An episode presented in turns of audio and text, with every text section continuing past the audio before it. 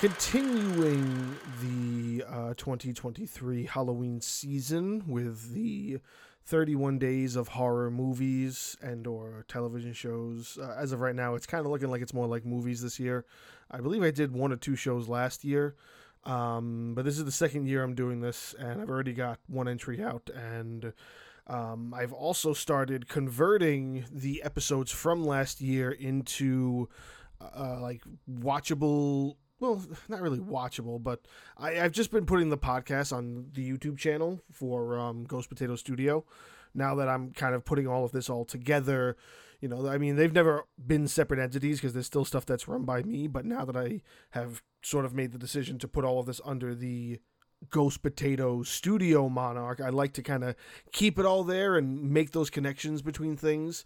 So um yeah, if you uh, don't necessarily like like the podcast app you're using, you know, I'm on like a dozen different apps, uh, so I don't know which one you're using. I know some people that use uh, Apple, some people that use Spotify, some people that use, I myself use Google Podcasts, you know what I'm saying? But I also know that you have the availability to do that stuff on YouTube when you just post it as a video. So I'm kind of doing that, make it a little easier to access and um, kind of, you know, have, have it be where you can still play stuff in the background if you like doing that with podcasts. So a lot of those things are going to be popping up on there as well. Uh, the channel is, you know, it's really going so well, and I'm really happy about it. That's why I want to continue with doing as much as I can, but I'm always pulling myself in a thousand different directions, and whenever I like to take a break, that break is usually watching something, and then if I don't get to do an entry for it, it usually goes on the list, uh, which is sort of what this film is like, but uh, it was also kind of the, you know, do we want to watch it now? Is it that important? It didn't really grab me enough to say, all right, let's try to like watch this immediately. Um, so I just kind of watched it when we had nothing else to watch, and I, and we both kind of saw it, read the description, and was like, all right, let's do this one. It's Halloween. Let's watch some random horror movies.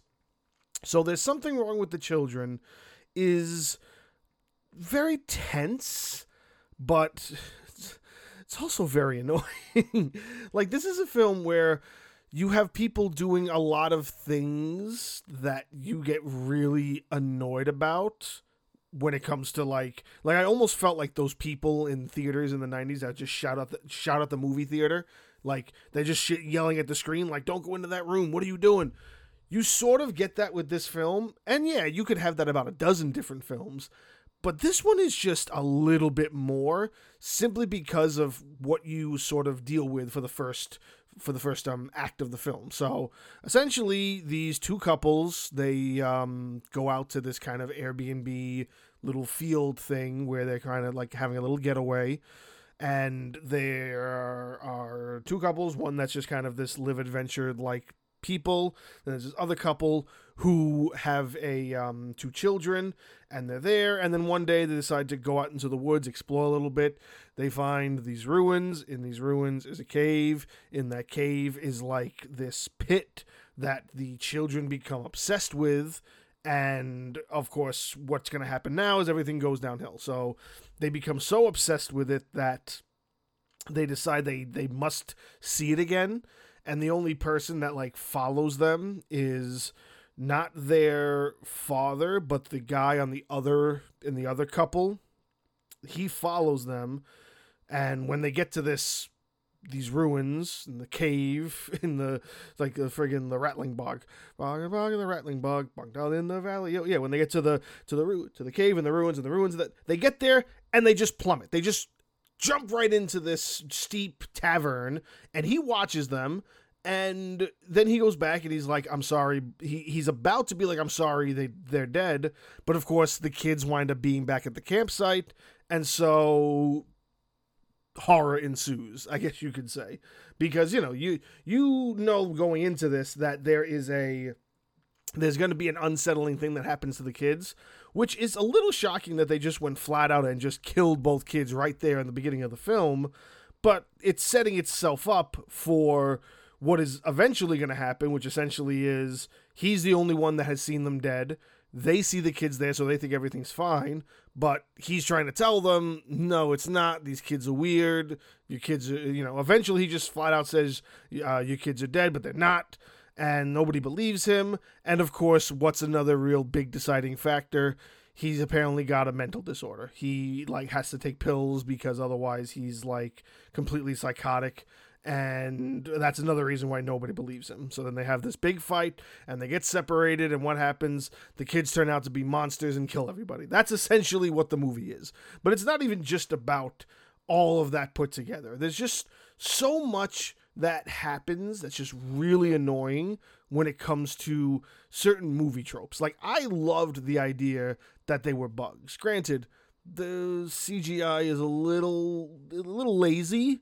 But I loved what that that theory is, you know, the theory of, you know, bugs get attracted to those lights that people have on their porch, and that's how they get killed.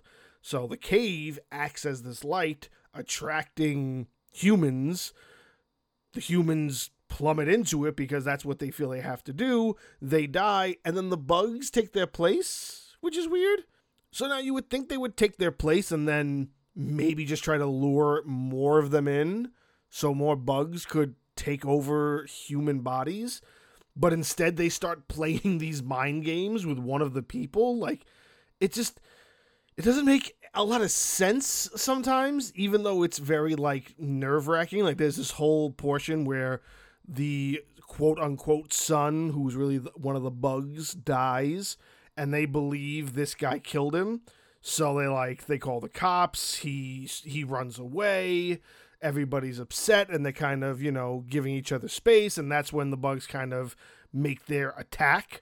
And as they make their attack, they realize, oh shit, this guy, he was telling the truth the whole time, and he no longer becomes the center of attention. By the third act, the center of attention is his girlfriend, who is now trying to find her way around and not get killed by bug children, while she's discovering, you know, the body of her friend, who is completely, you know, bloodied up. A cop shows up, which, again, if you're calling and saying, hey, there's a dead kid, why is there only one cop showing up? Why is, like, they're not an ambulance? One, like, park ranger shows up in, like, a beat-up pickup truck, and they're like, I heard there was a dead body. Like, it's very nonchalant. It doesn't make any sense. Like, more of these people should be here. Like, we just said there was a dead kid. You should come with the cavalry, and none of you are there. And then, of course, what happens? The cop gets murdered. She doesn't grab the gun. She doesn't grab the keys. She just runs away and tries to get into her car again to kind of get away. And then she sort of does, but then sort of doesn't. The ending is very ambiguous, but she is kind of the final girl. But then it ends with, like, her confronting the three bug-possessed people in the middle of the road, and it's just it's just her speeding as fast as she can at them and screaming, and then, like, that's it. Movie's over. So, if they, I think my wife said it best when the movie was over.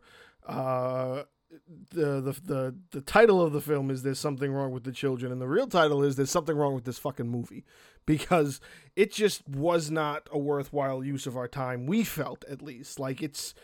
It's very much, like, I'm vastly critical when watching movies at that very moment, as well as in when I do these four movies, when I do these entries.